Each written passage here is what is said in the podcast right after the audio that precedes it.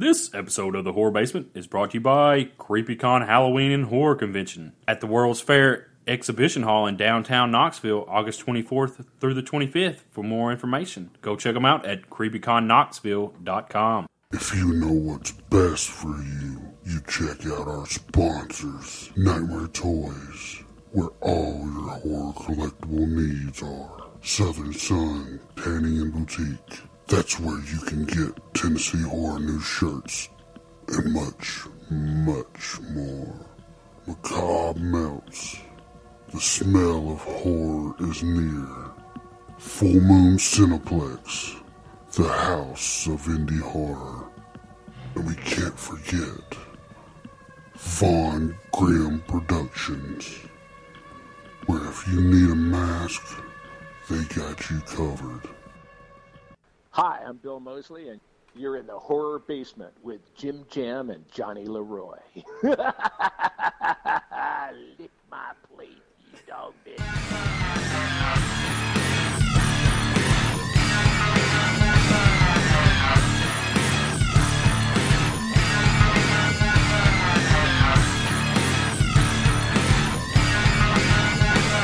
Welcome to the Horror Basement, the Horror News Podcast. I am one of your hosts, Johnny Leroy, and as always, Jim Jam is here with us. Jim Jam here. What is up, guys? Remember, CreepyCon is this weekend. This is this is it. This is the main event. This is the go home show. Yes, the go home show for CreepyCon. Go check this shit out. Tell your friends. Just tell your friends. Tell everybody. This is Be the- there. Hey, this If you is look, if you're not there, you don't love Halloween and you don't love horror. How about that? How about that? Mm-hmm. How about that? yeah. There you go. This is the SummerSlam of the events of Tennessee. Yeah, yeah, yeah. But yeah, uh, so today uh, we have uh, Jude S. Walko. Is that his name? How Yeah, you pronounce it? welcome. Yeah. Walko from uh, writer, director, and actor as the Vicar, Vicar, Vicar, my bad, Yeah. Vicar, in The Incantation from 2018. With Dean Cain. Yes, I don't know if they said this, but it had 10 awards. Did y'all bring up the 10 No, awards? we didn't. Well, y'all suck. I, I wasn't on here. Uh, I let Yeti fill in. He really liked this movie, so therefore I let him fill in. My bitch ass wasn't here. Nope. we Is that what is that what was said? Yeah, Yeah, that was Johnny. Uh, we called Johnny a bitch ass. yeah. So you'll hear as you- as you'll hear. You'll hear. But uh, yeah. So I appreciate Yeti stepping in and uh, doing that. It And was what? What's so funny? I just. what, why are you laughing for? you have a big guy? luxuri- you have a luxurious beard, Johnny. Thank you, thank you. It's been growing. It's almost been a year. Well, how about three months away from a year? So yeah. My goatee's growing. So yeah, guys. Uh, as always, find us on. We're all nice and beautiful podcasts are listened at. Yes. nice and beautiful podcast. I don't. I don't know. And but I, yeah. but I use Castbox, so it's a good place. Yeah, there you go. And uh, follow us on every social media. TN Horror News. News. Is it Teen Horror News? Yeah.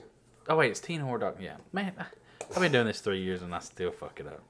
Hey, in a couple months, we're coming up on the three year anniversary of the podcast. Show enough. Show enough. Hopefully, we can uh, do something nice. We'll do something nice for you, you peoples out there. Hey, maybe we can. Maybe they'll have a good weekend. They'll show something at Full Moon Cineplex, so we can just. Well, it is October first. Is the So we'll see what's playing, and maybe we can make a, an event out of it. yeah, maybe we'll see. So, yep. Away we go. Oh, really? Ha ha ha! I got you, bitch. That Looked at your phone. Away Away we go. What's going on, guys? Uh, we have Jude S. Walko here with us, and Yeti is also here filling in for Johnny because his bitch ass couldn't be here. So, uh, Johnny, I don't know you, but I'm gonna call you bitch ass if they are. I'm gonna have to vote yes on that. hell yeah, that's awesome. hell yeah. Heard here first, folks. So, how are things going, Jude? Good man, thank you, thank you for having me. Things are going great. I'm uh, I'm currently out in uh, L.A. right now, just wrapping up some stuff. Are you working on a new project or anything you talk about? Or Yeah, well, this one I'm just kind of a hired gun on, but I am uh, trying to put together my next. Uh, I'm out here for two reasons. One, you know, the incantation, which we'll talk about, is uh, just released on July 31st, so not too long ago. So we're doing a big PR push for that. So I'm out here meeting with the distributors and stuff, and trying to make an international deal, and all and work on marketing and stuff like that. So that's that's that's almost like a full time job alone. Yeah. And then uh, and then uh, putting together our next thing. Um, we're hoping to do. Uh, I wrote a script called The Unhallowed Horseman, which is a retake on uh, Sleepy Hollow, Legend of Sleepy Hollow, but it's one that hasn't been done yet. I mean, there was the awesome Tim Burton one, and then there was the there was the so-so Fox show that kind of got crazy. It went it went sci-fi and weird, but it started off well enough. But I, I have a contemporary take that dips back into the rich history and stuff. So I'm excited about getting that one off the ground. Hopefully next. That sounds sounds like a cool project. Yeah, it's it's gonna be fun. Uh, I, I think I remember that show too. The one you, I, I like watched part Yeah, season and just kind of went, eh. yeah, exactly. They they they started to get all weird with like sci-fi and time travel, and then they basically added any possible character they could, like you know vampires and witches and goblins and like stuff that didn't really fit the storyline. I felt so, but that that often happens when you got a studio because you got you know 10 creative people with all different ideas and they, they don't necessarily stick to a singular vision which is why i like independent film so much is it's for better or for worse it's a pretty much a singular vision that uh, you know the, the the downside of course is you don't have the studio's resources and money and marketing and all the big stuff but but you get way more creative say over it. So you can really tell a tale that is uh, not necessarily mainstream you know you can. yeah, that, that balances out the the budget aspect. Being able to tell a good story. It doesn't matter if it's a yeah budget or a blockbuster. You can tell a good Right. story. We- Right, absolutely, and and then people love that. You know, people like story. That's the main thing. Um, if you can get that down, then uh, the rest will eventually fall in place. And then, and then eventually, some studio will notice you and a bunch of money behind your stuff. But then you're back into compromising. You know, for the sake of the for the cultural merchandising aspect, which is not always a good thing. You know, it's like you see all these great like Robert Rodriguez is a perfect ex- example. You know, he did Mariachi and then he did Desperado, and then he ended up doing the Spy Kids fran- Spy Kids franchise. But like, you know, you can't blame the guy. He's he's amazing. I mean, he, he did Sin City and he works with Tarantino and all that crazy stuff. But every now and then you gotta sort of kowtow to the uh, the mainstream and do a Spy Kids. You know, that's kind of the deal. Yeah. Yeah, Um. you gotta sometimes you gotta buy tips, buy tips for it. yeah, exactly. Yeah, and, you- and uh, Yeah. You got to Yeah. pay the bills somehow. That's right. That's right. And that- it- like Tim, Tim Burton's another guy like that. Like I'm a huge Tim Burton fan, but he does like you know he'll do something crazy like Ed Wood. Like that's such a almost an indie film that he did that because it wasn't really mainstream and studios are like making making a movie about a failed director seems ridiculous. So he'll do he'll do an Ed Wood and he'll do a Dark Shadows, but then he has to do Alice in Wonderland or you know Charlie and the Chocolate Factory to counterbalance that to keep relevant and keep the studios happy, you know, all that kind of stuff. Yeah. Well, yeah. Get that. are Get that those fat payday. horrible. Yeah, no, that should be a good payday. Yeah. That, so that can help fund his. Uh. I guess what they want to call passion projects or something. right. Yeah, exactly right. Yep. So you do a couple of big ones and make some big money, and then go off and do the passion projects. That's exactly right. Well, yeah. Well, you know, one thing in this, uh, we'll go ahead and get into inclination. Uh, I hope I said Yeah. that right. Um, uh, Incantation. Yeah, yeah. real quick, one thing I noticed, man, your your your beard is on point. Thank you, man. Thank you. But uh, It, uh, you dyed it, obviously, right? Yeah, yeah, I did dye. it. Yeah, I got gray hairs now, so I dyed it black for that. Because you know, going back to the old school villains, they're all you know wearing black and black black hair and dark, evil looking dudes. So, uh, I got, you know, I I've been in the business for like 25, 30 years, so I got lots of gray hairs to show for it. So I did dye it, but but but the length is real, the hair is real. Uh, I did cut my hair since then; it's growing back now. But uh, yeah, all that, all my hair and my beard in the in the in the movie is 100 percent real, other than the color. So, uh, so no weave there, huh? No weave, man, because that never looks good on film. That does, always you can always tell, especially now with digital, like it's so you know Yeah. looks really bad. So I had to I had to do it. Yeah. Well, I couldn't even do a weave anyways because I'm completely bald. nice, nice. Just had to glue a wig to my head. right, that'll work. Yeah. Also with uh, Yeti too. He's bald as hell too. Oh, really? Well, he's got a ponytail. It... Oh, okay. Yeah, I'm not giving up that easily, damn it. He's hanging on. Damn it. yeah, that's right. Until it all goes. One last ponytail. Damn it. I had a ponytail when I was a when I was a kid. I had a ponytail because I was a Billy Ray Cyrus fan. Damn it! I Oh, was I was trying to grow me a mullet, but I could never get it done. Oh, that's awesome, man. I uh, I got a funny Billy Ray Cyrus story. Kind of, I did this movie that I uh, produced back in the day.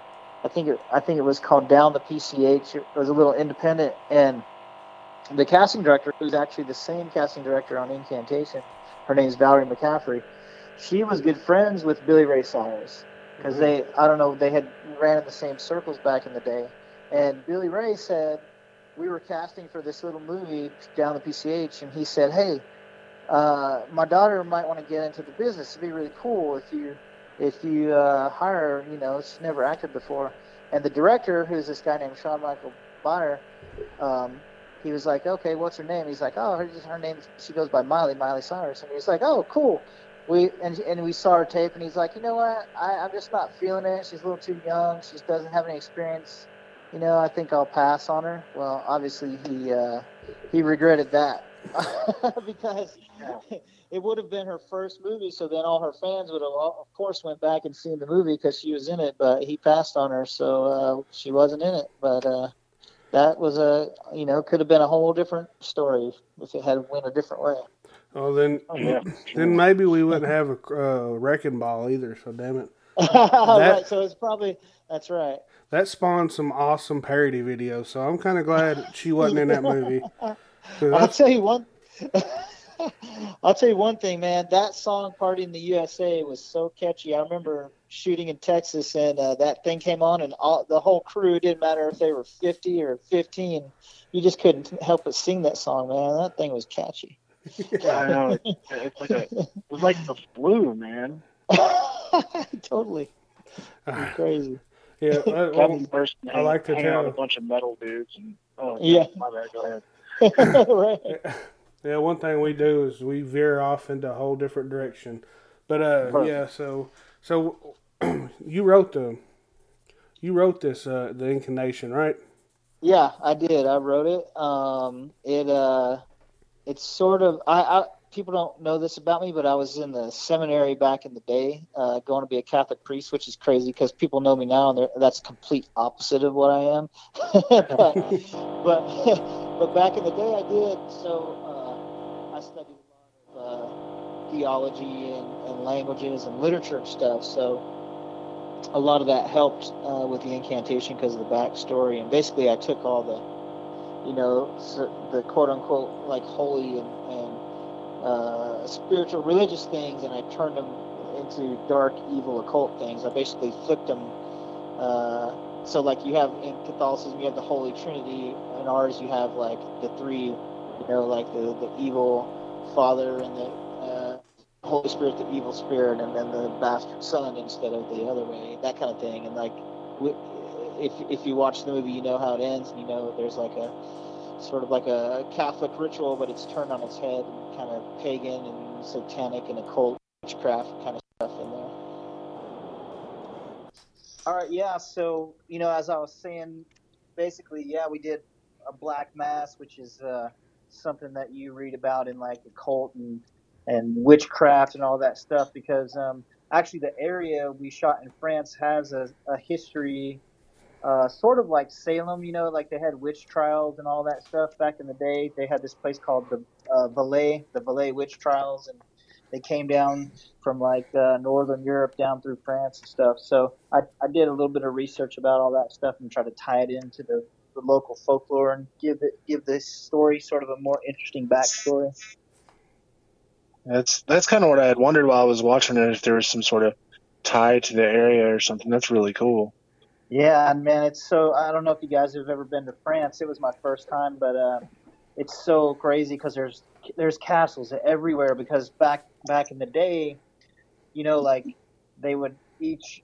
It was basically super wealthy people, and they would have either a chateau or a castle, and then the village would be built around that castle. So the result is nowadays you can be walking in the woods or down in the country, and there's a giant castle like in the middle of nowhere that used to belong to some former nobleman or, or very wealthy person or a, a royalty or whoever. It's crazy, man. It's really cool. That's pretty cool. Yeah. Yeah, I've never been to France or I've never been out of this country. Yeah. Uh, Yeah, yeah. My my bank account limits that. yeah, for sure. but uh, okay, uh, this So the- this movie was filmed in 25 days, right? Yep, that's correct. Yep. Uh, Is there you got any tips for anybody trying to make a movie in a short period of time? Yeah, actually, I do. Um, I be shooting in 25 days is a luxury, especially on an independent film. Um, I was lucky enough to basically get the castle uh, sort of donated to me to to use. Um, so that I was lucky enough to be able to prep there for a month, and then I got to stay there and shoot for 25 days. But that's that's not the norm. I mean, sometimes we shoot movies in 12 or 13 days or 18 days if it's a real small independent. Um, my my tips for that is like you have to when you schedule a movie you have to pri- prioritize what it is. But um, I would say when you're writing your script, you know, after you get the first first pass or two done, take a good look at the day or night sequences because remember you're going to be a lot of times, especially on an independent, you're not going to be able to afford um, to light up an entire nighttime exterior. So uh, it's it's in horror movies a lot. Of course, a lot of the a lot of, a lot of it takes place at night. So think about that when you're putting your script together. Um, and know that you're probably going to clump your day scenes and your night scenes together. Um, and then, of course, what actors, what characters are playing in those scenes. So you might have an actor that you have to get out sooner rather than later. So those kinds of things you have to all take into consideration. So um, it's more about when you're scheduling your movie, um, try to clump those things together so that you're not going back to the same location over and over again, day and night and day and night and day and night. You shoot all your days together, shoot all your nights together, shoot your main actors out together, especially if you're bringing in. Like I was lucky enough to get Dean Cain. If you got somebody like that, who's not going to stick around for the whole shoot, clump their days together as much as possible, um, and that'll be that'll help you cut down your time, your shooting time, because you're not redressing sets and prepping them and striking them, them and then going back and doing it over and over and over again. Yeah. what do they call it? Is that called block shooting or something?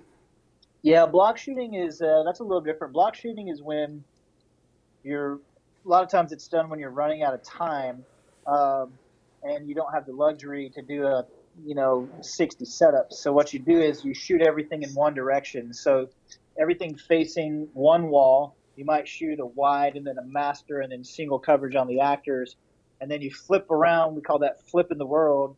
You look the other direction. You light it for the other direction and then you shoot the wide and the uh, the master and the and the medium singles looking that way. But that's a way to save time because otherwise you're moving all around a room or a location, lighting different patches, um, and it just t- it just eats up your time. Um, and most independents don't have the luxury of lighting an entire set to look every angle, and nor does it look good if you do that. So, but block shooting is a, another way to uh, to make it faster. Just basically shoot everything looking the same direction, and then shoot the other directions.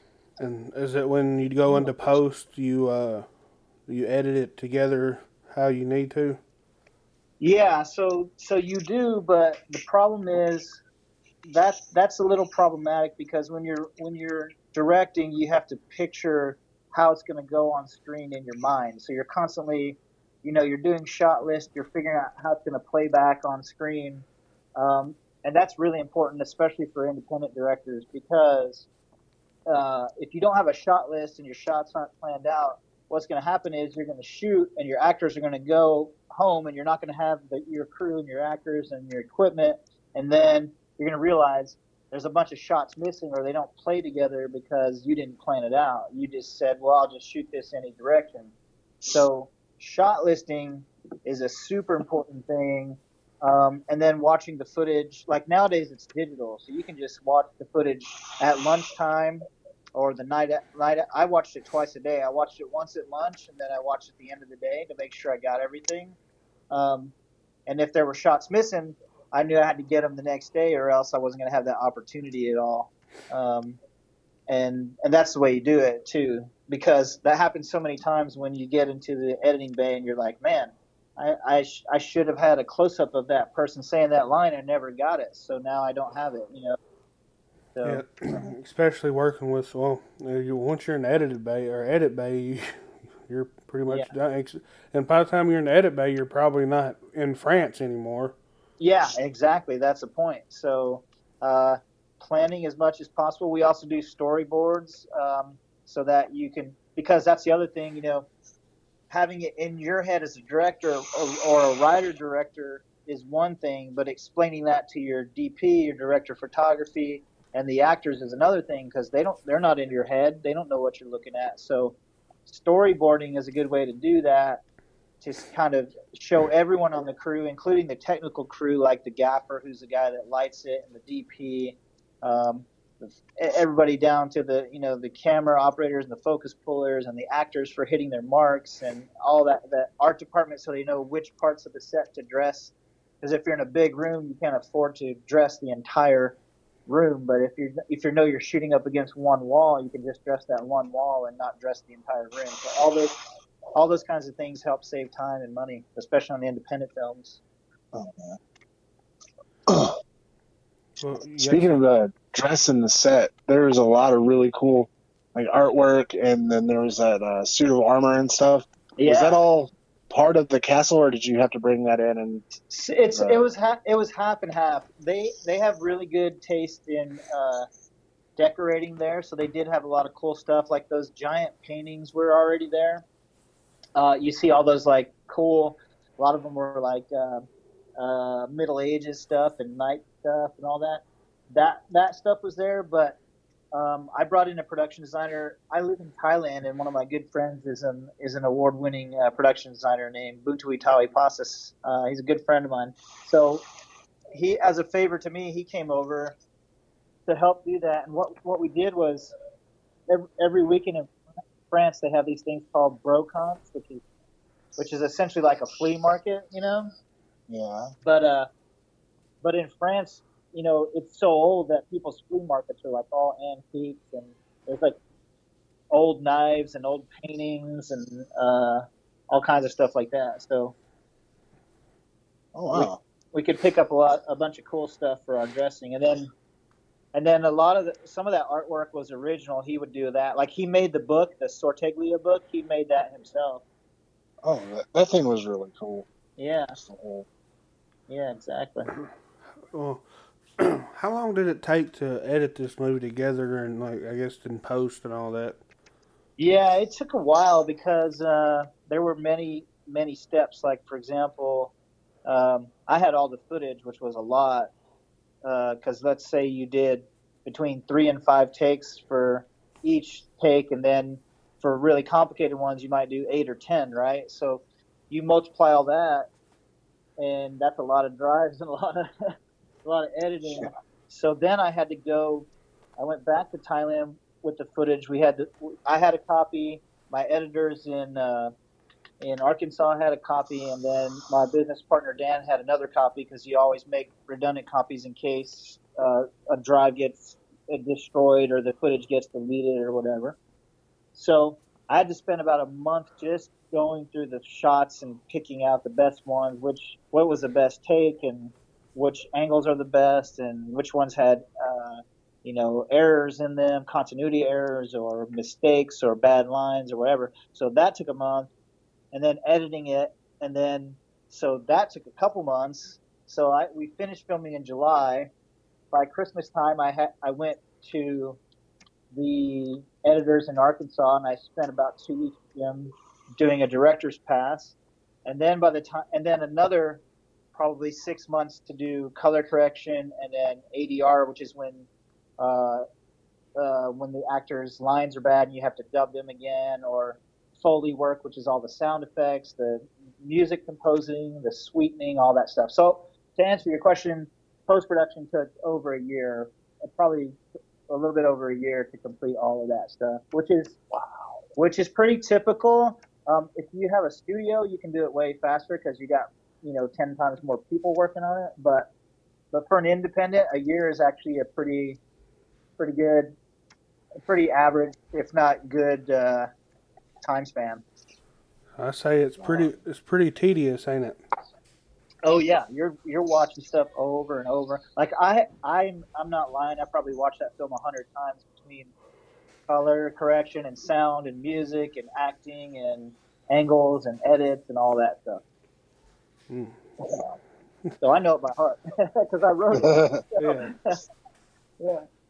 Hey, uh, on the underground stu- uh, scenes and stuff, where was that filmed? Oh, that's a great question. So we in Paris, there's a thing called the catacombs of Paris, and that those are ancient tombs, and I don't know what they were originally meant for, but they're 60 feet below the surface of the of the, the street, and they're cut carved out of limestone, and there's apparently 300 kilometers of tunnels underneath the streets of Paris. So we tried to get into the official catacombs, but they have actual human remains in them. Like they they have said, you know, millions of remains are there, so they wouldn't let us shoot there. But they put us in touch with the uh, Capuchin Quarry, which is essentially an extension of the catacombs. It's the same tunnels. It's just not the ones where the bodies are, where the bones are. Yeah. So uh, we got in touch with those guys, and they're like a nonprofit. They're just like a historical society, and they're trying to upkeep the the those parts of the catacombs. So they were happy to have us film there. Um, we made donation to them, and um, it was really cool because we were we were six feet underground, and you could. It was so cold, even though we shot in the summer, which was hot. You could see your breath down there because we were so far below ground. It was really cool. That's Did you- awesome. Did you actually get to tour the cat the real catacombs where the bones were, or the, can you No, not even go in there? I didn't. You can. Uh, I didn't go. I didn't have time to do that. Um, but I think there are tours of it, like once a week, that you can go to. But this is. But they told us that uh, it's so. It's there's so many of them that people get lost and they die in there because if you start going down corridors and hallways and tunnels, it all looks the same at some point. It's like a maze, so you're gonna get lost, and then they can't find you. There's nothing they can do because you're underground. So they they say a lot of people get lost and end up, you know, just stranded and end up dying down there because they can't make their way out. It's just, it's just 300 kilometers of tunnels. I mean, that's a lot. Oh. Man, that that would be Yeah. insane to actually. So yeah. Man, I couldn't. I can't imagine the people that actually were that dug that out. Like, oh, I know. And, and just for reference, 300 kilometers, I just typed it in, it's about 186 miles. There's 186 miles of tunnels underneath Paris. so you can see how you could get lost and never find your way out. Yeah. it's crazy that they don't have someone that actually went in there and like mapped it out or something. Yeah, they have like really old hand drawn maps, but they're not accurate anymore because over, you know, however many hundreds of years, certain parts have caved in, some parts now sewer lines, other parts have been uh, boarded up, you know, and and it's just impossible to. It it they would have to. It would take a lot of effort to to do it correctly, but insane. probably not worth it then, is it? It's not worth it, but man, it's a cool place. I'll tell you, it's really creepy too because you just can imagine. Because there, there are, like I said, millions of uh, remains down there. So you're essentially, you know, in a underground sarcophagus. You know. Yeah. so you can imagine Walking uh, around in walking around there, yeah, and it and it's just dark tunnels and it's creepy. It's cool, man. It's really cool. That sounds like a ton of milk. So, um, I guess you can watch this movie about any platform you can think of. Yeah, it's out digitally everywhere. So it's on iTunes. It's on uh, it's on uh, Amazon. You can rent it in Redbox at Family Video. You can buy it uh, online in Walmart or Target or Best Buy, Barnes and Noble. Like it's any anywhere. If you type if you type the incantation in Google, you'll probably get a bunch of places where you can buy it or rent it. Oh yeah. All right, you had Dean Cain. He's. I I remember Dean Cain is, is like Superman. Yeah, man, Uh, exactly. you look at his IMDb and it's a bunch of Lifetime movies and stuff. Uh, yeah. It's kind of a spoiler, but he's not a good person. No, he's in not. this. How did he like? He came across on screen great, but Yeah. how how easy was it for him to take to that complete departure of his like entire career? Like, Yeah, did totally. pretty well.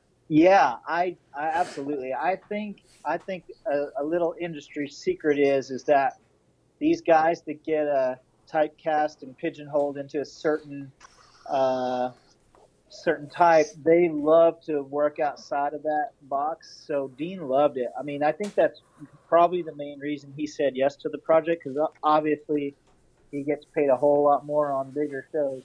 But uh, right.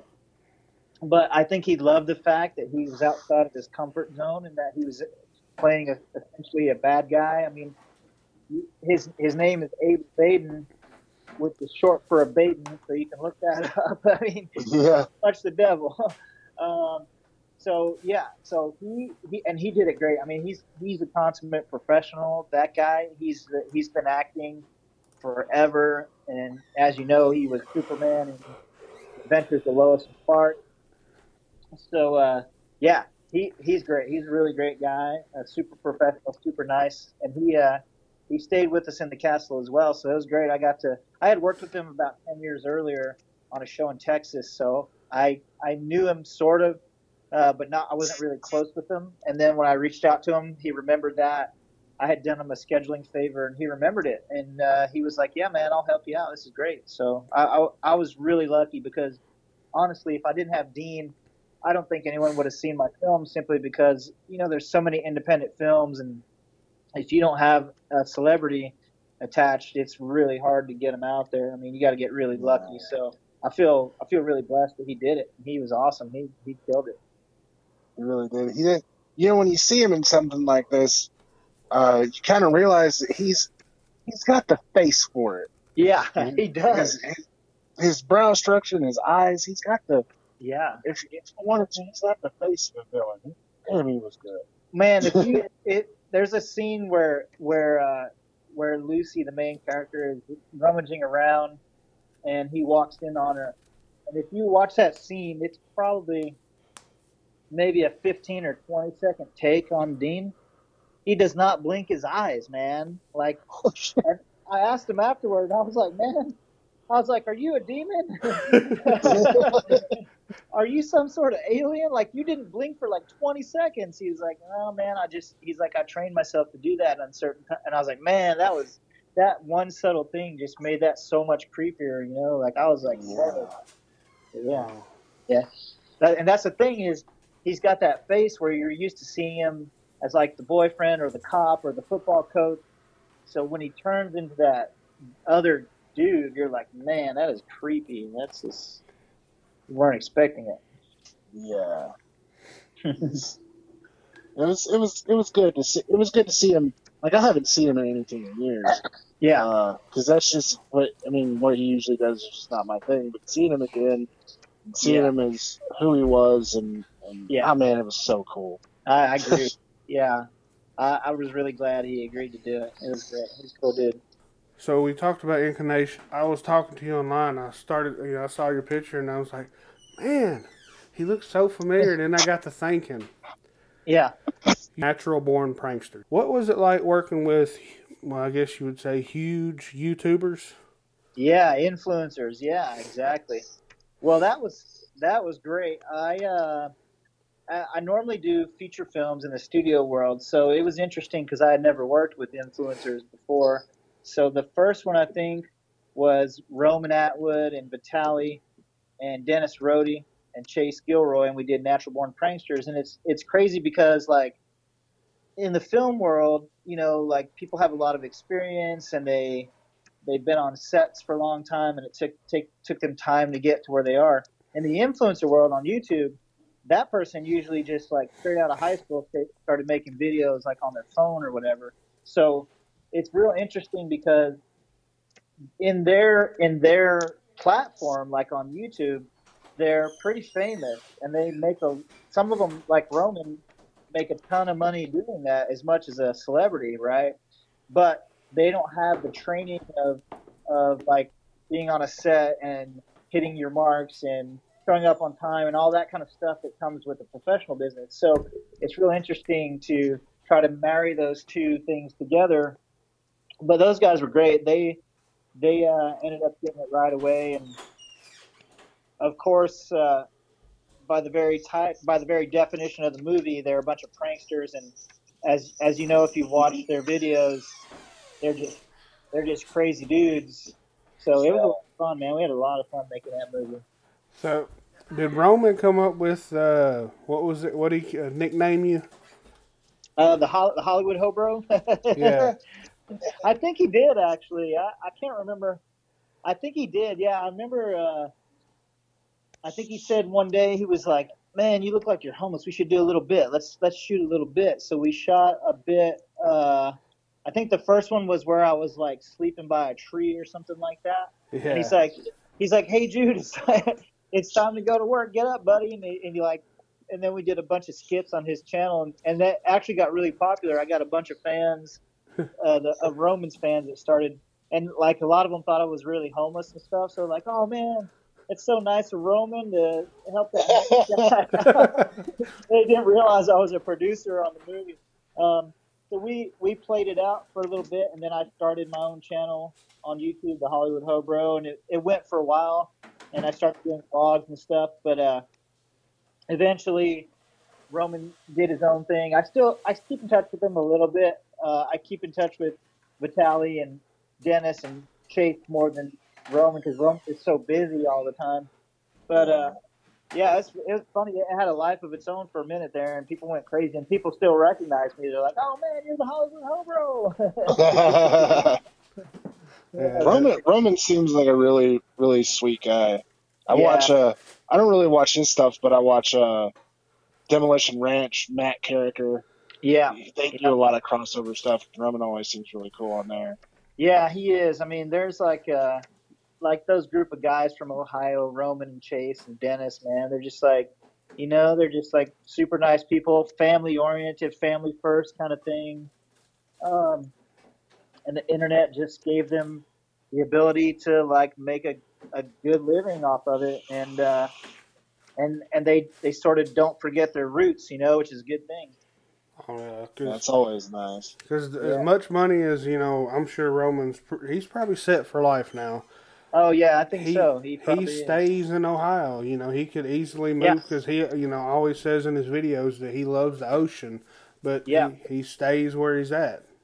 Yeah, exactly. That's that's exactly right. He, and he stays grounded too, which is good. Yeah, well, uh, well, if you see his videos now, you see that I wouldn't mind staying there because he's got a huge pond now. yeah. With all that, and he's got all kinds of toys. So, yeah. Yeah. You know, what's a yeah. plane trip to the beach? You know, you can come back home to your own yeah playland or whatever. Right, exactly, exactly. Yeah. So, yeah, well, yeah, that's what I wanted to definitely bring up because that's where I recognized you from. Because I used to religiously watch his videos, well, which now he don't do daily no more, which is right. understandable. Being a, yeah, but uh, you know that's one thing too that's pretty crazy is he's doing Make a Wish stuff and that oh, has yeah. to be pretty, um, pretty over not overwhelming, but what's the word?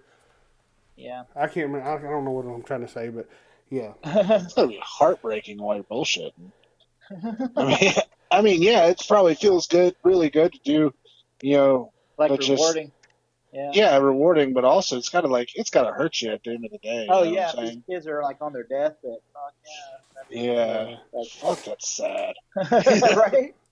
Yeah. so, uh, sure. sh- so was it uh, getting back to the? It was was it a lot of fun shooting, watching these pranks and and stuff, and Yeah, it was it was crazy, man. Because uh, sometimes, sometimes like I, the one I'll never forget is if you remember watching that. There's one where there's like these um, these guys that have these. Uh, they're like from East LA, and they have these uh, like low riders and stuff like that. yeah, and some of those guys, you know, some of a, a few of them had like some checkered past, like they were ex uh, gang members, criminals and stuff.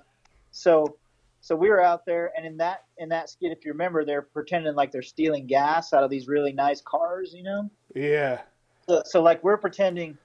We're pretending that we're shooting the cars for like a reality show, and Dennis and I are like interviewing people, and then like Roman and Vitaly are pretending to steal gas out of these uh, really nice, really expensive lowriders. Now, mind you, all these dudes are like super buff.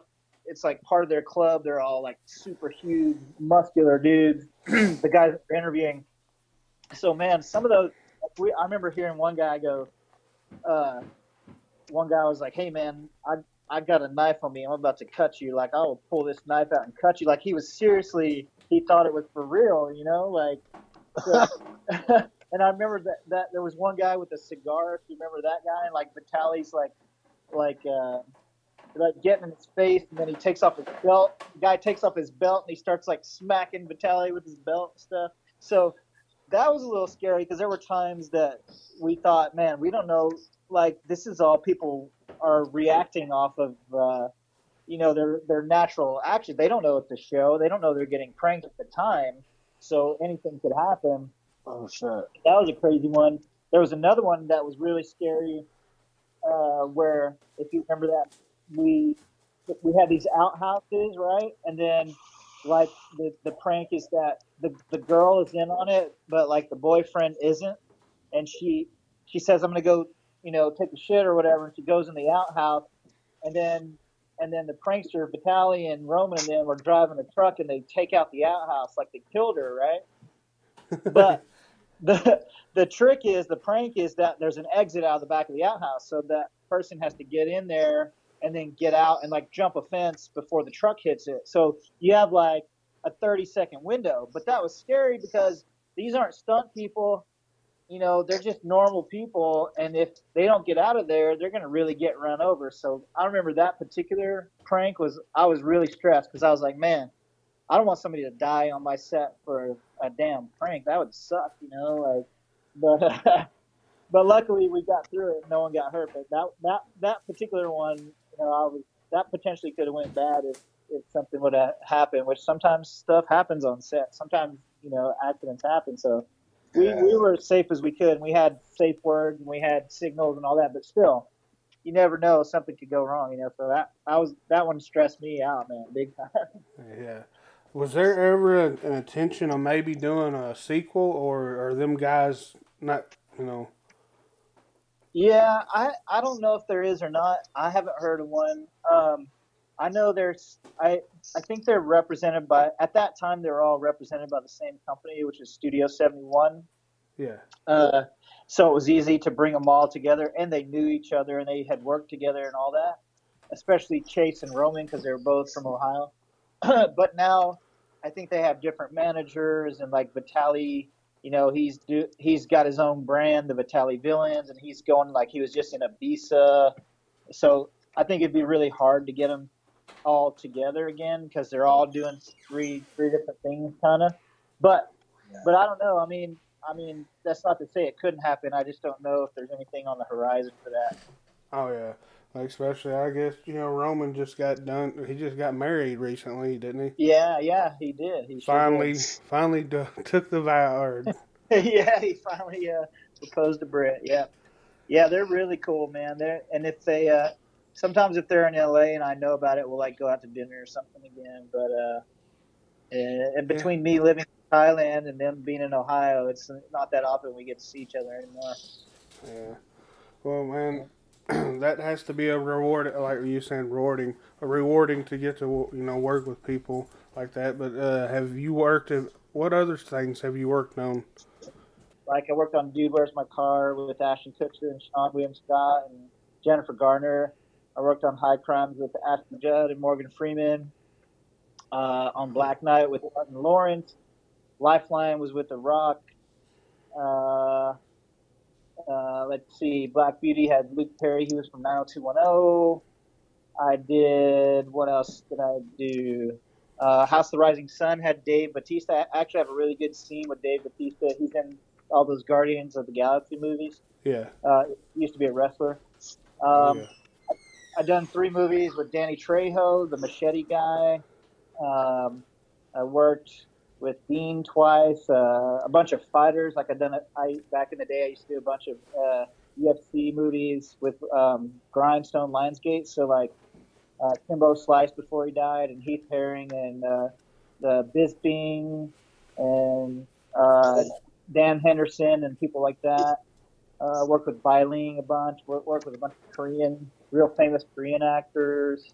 Um, I was in a scene with George Clooney in the in, in the remake of Solaris, and did a show with Angelina Jolie.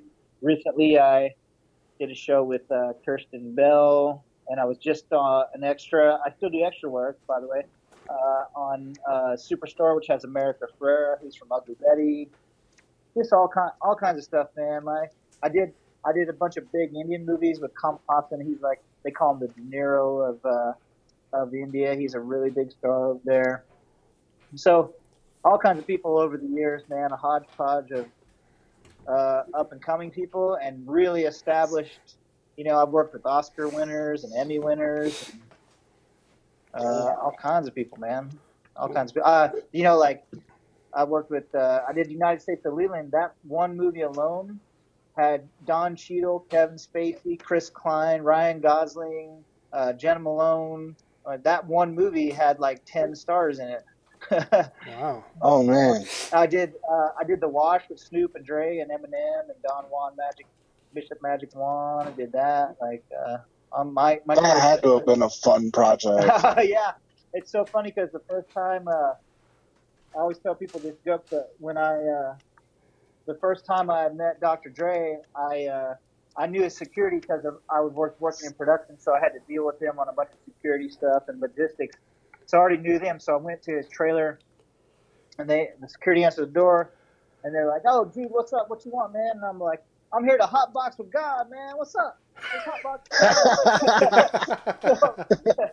so Dre loved that. Dre cracked up. He's like, "Get in here, white boy. Come on." So we had a lot of fun, and Snoop was like a big Snoop. Snoop was awesome. He was like a big kid. He used to just like, uh, you know, like skateboard around. He'd have like three joints behind each ear, you know, and he would just like chill. He was cool. Um, I gotta know. I gotta know. he- Did you smoke with Snoop? yeah. Yeah. You gotta smoke with Snoop, man. you have to. It's it's like laws of nature. even if you, You yeah, even I if mean, you're bet not a you Marcus- smoker. Martha Stewart probably smokes with Snoop. Come on, man. Everybody. I would like to sit in on that session. Oh, God, that would be great. Yeah, that would be great. They should do a And the podcast munchies. of. Oh my god. Hey, they should Yeah, do a exactly. podcast of him and uh, her just smoking and Oh, man. talking, That would be hilarious. That'd be so great. and cause Yeah, then man. and then she can go cook them some food. yeah, exactly. You did that right. Hell Yeah, yeah! God, I, I mean, man, still, I did uh, the wedding planner that had J J Lo and Matthew McConaughey. I did Bedazzle with Brendan Fraser and uh, uh, God, that super hot woman. I can't. Oh god, what is her name? Elizabeth just- Hurley. Elizabeth Hurley. Yeah, she's a ten. Oh God, god. she- she's one of the like you know all the time. I've seen a ton of A-list actors and actresses in my day, but Elizabeth Hurley was so beautiful in person. Like some actresses, like in person, they look okay, they look normal, um, but she was like she like glowed. Like when you saw, you could see her from like a hundred yards away, and you were like, "Who is that woman way over there?" Because she's amazing. Like she'd had that kind of beauty. Um, Wow. yeah, she was she was a knockout, man, and just a cool person too. Uh, but yeah, all kinds of stuff, man. I mean, if you go on IMDb, you can check out my uh, list of credits, and they just go on forever. Mel Gibson. awesome. I worked with Mel Gibson on uh, prep for a movie called Paparazzi. He was insane. He was like, he's a crazy guy. That's what I was, like in real life or in the movie. Yeah, no, he is. He's he's like he's like super high strung and like high energy, and he talks a mile a minute, and he's got like ten kids, and it's like all over the place, and like just like his character in uh, Lethal Weapon, he's kind of is that guy. I worked with uh, Margaret Cho. I worked with uh, Penelope Cruz, Robin Williams, uh, Freddie Prinze Jr., Claire Forlani. Like I, I mean, a million people, man. It just goes on forever. Jason Biggs, Alyson Hannigan from the American Pie worked with those guys. All kinds of people. Alyson Hannigan's oh, she was just so awesome. I remember, like everybody remembers her from American Pie. I still remember her from Buffy. Uh, yeah, that's right. Yeah, Like fucking, exactly. Yeah, yeah. She got in some some girl on girl action in Buffy, didn't she?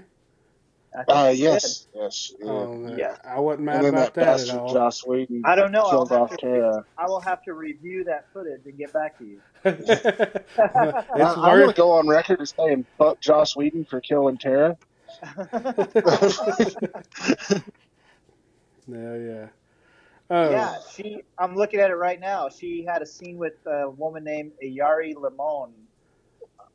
So, uh, it was her, Alyson Hannigan, and Iyari Limon had some girl-on-girl action in uh, an episode called "Touched," which is a great name for that. yes. Yeah. Yes, they can uh, touch each other while I. exactly. Yeah. Yeah. So, um, so have you always been into horror, or do you just? Yeah. No, I ever since I was little, I was like the kid, you know, that was always singing a song or doing a skit or being in a play or whatever.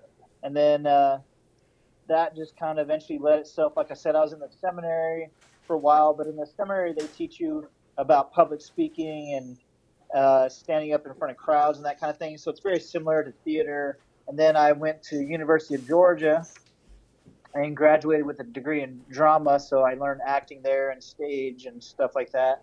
And then that eventually uh, transitioned into film because I right away after I graduated, I came out to Los Angeles and started being an extra. Like one of the first jobs I was an extra on was the first first season of uh, Mighty Morphin Power Rangers. What? Yeah, yeah, I was in one of the very first episodes just as an extra, but it was a great experience because I remember, you know, just what it was like to be on a professional set. It was so overwhelming and awesome.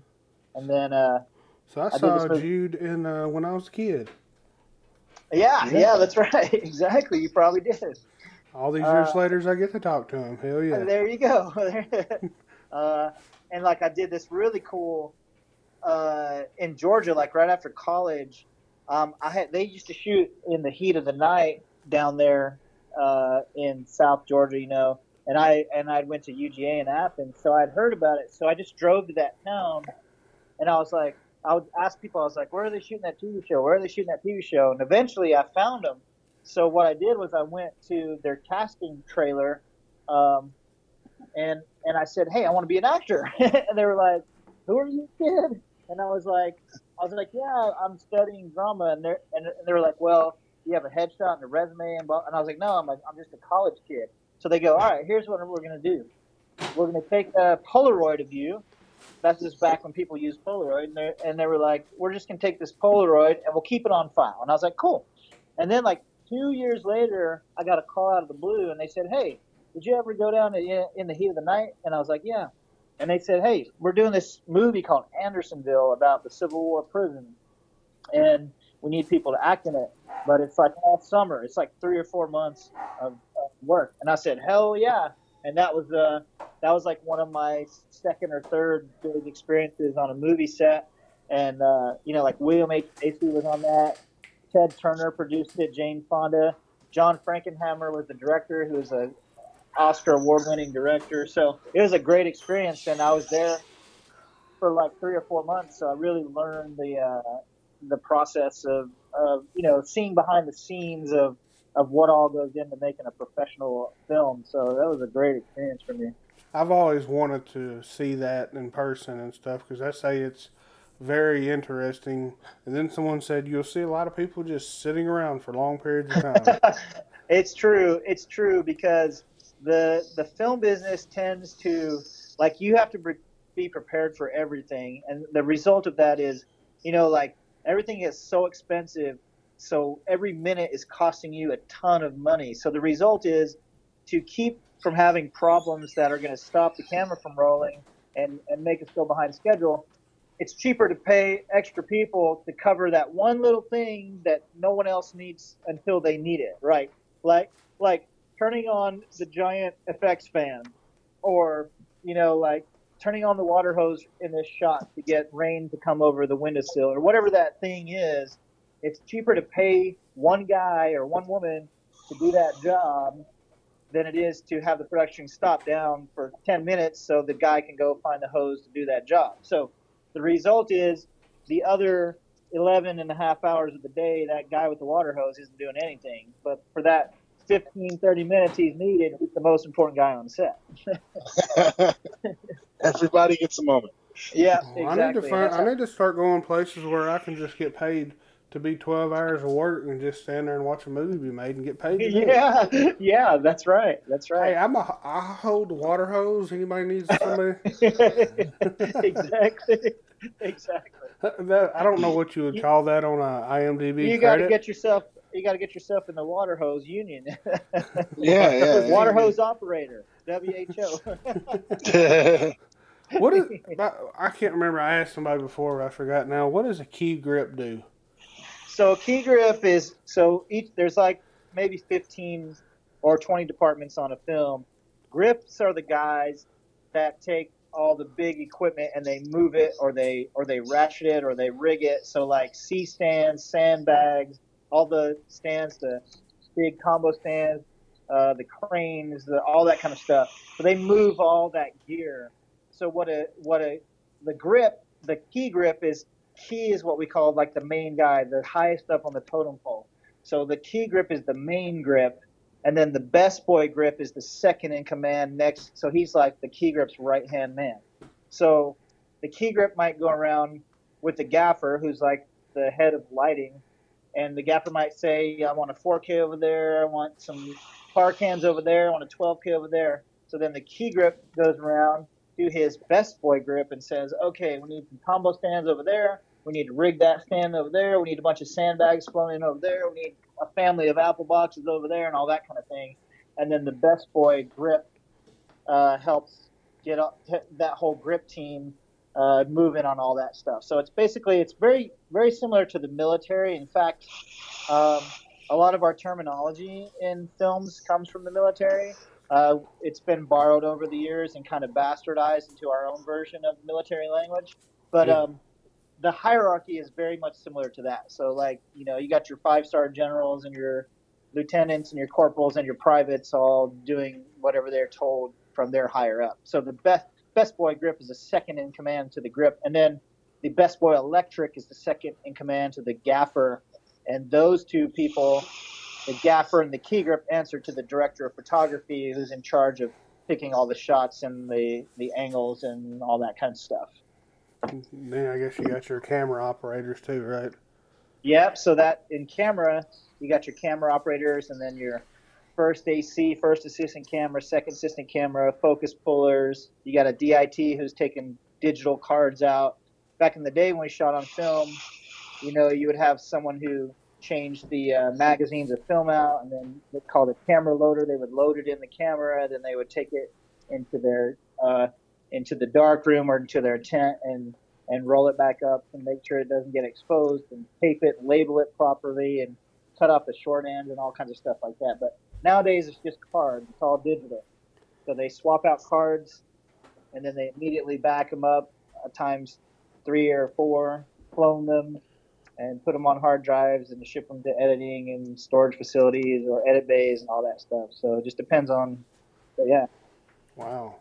There's Wow. definitely a lot of stuff to go into a movie, huh? there there is. I mean, the, like your typical, even your low budget, like you know, you you might have thirty to fifty people on a low budget movie, and then on a studio picture, you might have three hundred and fifty people, and then on Transformers, you might have a thousand people behind the scenes doing stuff. You know, it just depends on the budget and what's going on in the shop and stuff. Oh, Jesus. Yeah, man. When we I went to New Orleans and they were shooting, I don't know what show, but we were walking down the thing and we saw them setting up and man, they had like five or six trucks. Yeah, yeah. huge lights. Oh man, it was crazy. And I told my wife, I said, I just want to sit here and see what's going on. This looks so cool.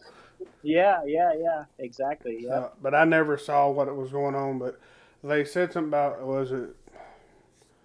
Can't remember what show that's filmed in New Orleans, but it was like a cop show or something. Oh yeah, yeah. New Orleans uh, for a while had a really, I think they still do. They had a really great tax incentive for filmmakers where they would get money back. Um, Oh, for yeah, every yeah. dollar you, yeah, for every dollar you spend, you get a certain amount back for either as a tax credit or a tax rebate. Um, Kind of like have- uh, I guess Georgia does it too. Well, Georgia has a great one. They have one of the best in the nation, which is why there's so much work in Atlanta now. Um, but uh, yeah, but in in Louisiana, there was a couple of lawsuits and corruption things, and uh, it took the industry took a big hit from that. But but I think they're recovering now. I think there's still a lot of things made there nowadays. I know it ain't Huh. no good to shoot in Tennessee. Apparently, it's the highest tax, or they don't give no tax breaks. Yeah, some states don't at all. So then the result is you're not going to see any filming there uh, because of that. Because all the studios and even the independents want want to get that money back because it's essentially, you know, it's like going to the store and getting a coupon. So are you going to go play full price or are you going to get, you know, 30 cents off the dollar? You'd rather go to that place and get 30 cents off the dollar. I mean, it's just, Right. it's just the bottom line. Yeah, it definitely makes sense. Yeah. Um, well, I think that's hitting us the hour mark. So, uh, man, Jude, we appreciate it, and uh, um, I look forward to what's coming for you. Um, Cool. well, you know, we're on Facebook uh, friends and all that, so we'll definitely keep in touch, and uh, yeah, and uh, That'd be guess- great. I guess when you uh, Uh, when you get, I guess to go back home, have a safe trip, and Cool. Thank you so much. uh, I really appreciate you coming on, and uh, Cool. so- Yeah.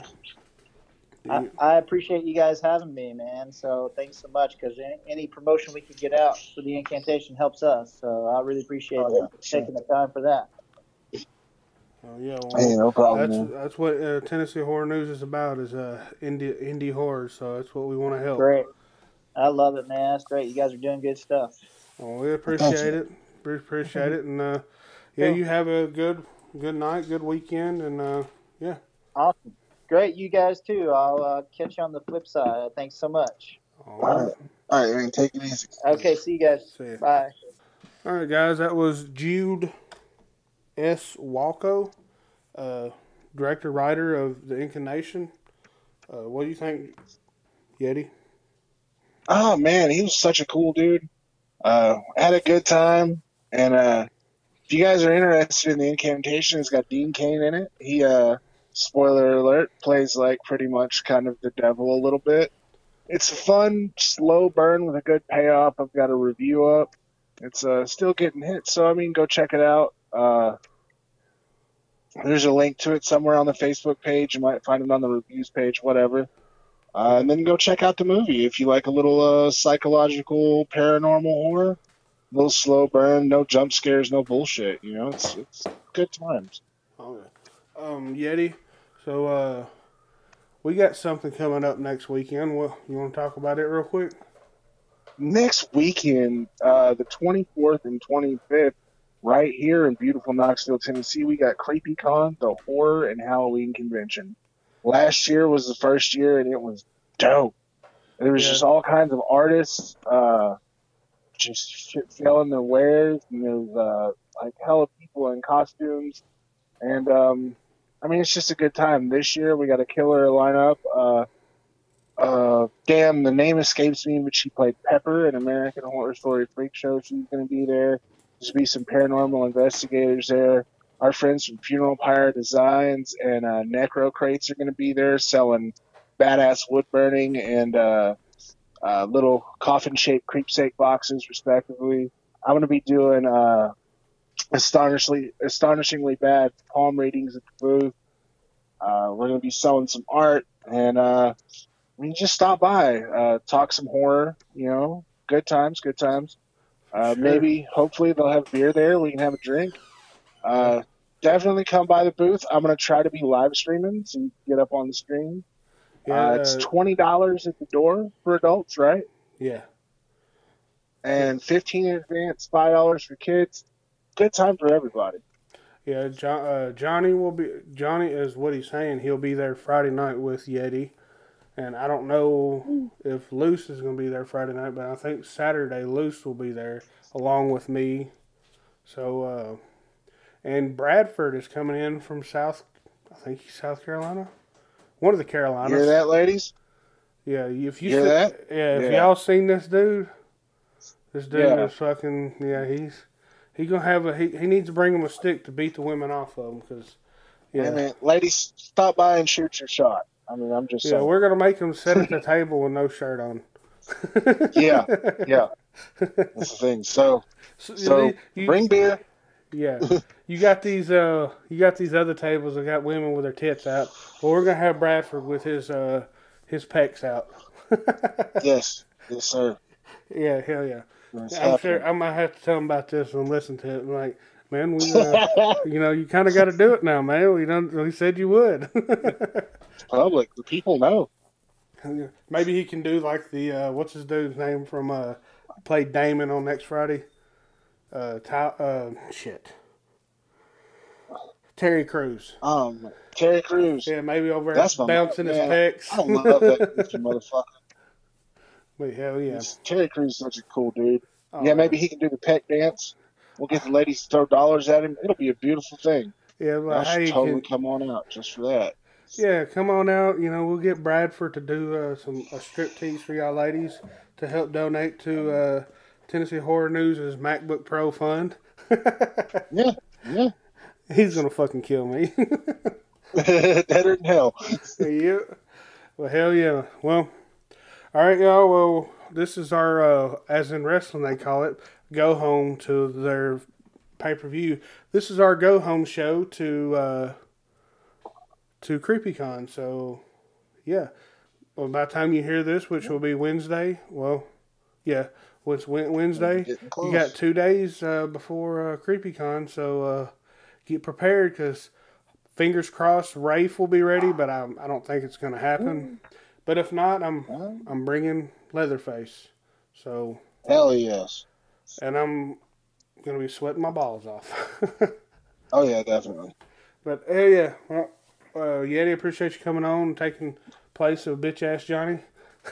Ah man, it's it's always a good time. Hey, uh, It's but- it's it's fun when Johnny's here too. But even because you know, even though he's a bitch ass, he's all right in my book. Hell yeah. well, what we got coming on next uh, week? Uh, well, we're going to be recording it tomorrow, but uh, Yeti, you're going to join us too, right? Uh, the director of Lunch Ladies will be joining us. Oh fuck me, that's tomorrow. Yeah, five. Uh, what- five, Five, five your of- time. Five, yeah, Central Time. Okay, yeah, six here. I should be home by then. That should be fine. Yeah, I'll well, just let me know to make sure, and because she's apparently going. Well, hold on, let me. Yeah, but let's it, we'll we'll finish this up, and I'll tell you. So uh, yeah, right. thanks guys. Uh, join us at CreepyCon. It's going to be a blast. Uh, um, yeah, so check out all our social media. Uh, uh, social media. We're available. Yeah, all them. Yeah, hell yeah, we're available Wherever fine social media is sold, we are there. and on podcasts as well. So um, Yeah, that. check out everybody and uh, yeah i need to put that on anyways I- i'm trying to outro well appreciate it Oh, y'all have a good sure. one and uh, we'll see y'all at creepycon Stay spooky. Try not to be an asshole. hell yeah All right, guys. So that was Jude S. Walko. Once again, appreciate Yeti for doing the interview. Yeah. Appreciate Yeti coming on and uh, Yeah. appreciate Jude coming on. It was a fun interview. Had a blast, and uh, Johnny's bitch ass didn't make it. So uh, yeah, But yeah. So I hope y'all asked all the notes that I took. Y'all better ask everything. yes, we did. Nope, you lie. They heard, except for the ten awards. Yeah. So yeah. So them were all my notes. So I did watch the movie. But um. So um, fuck you guys. so yeah, Taking my football and I'm going home. CreepyCon, be there. Yeah, be there or be square, bitches. So that's all we got. We out. Peace.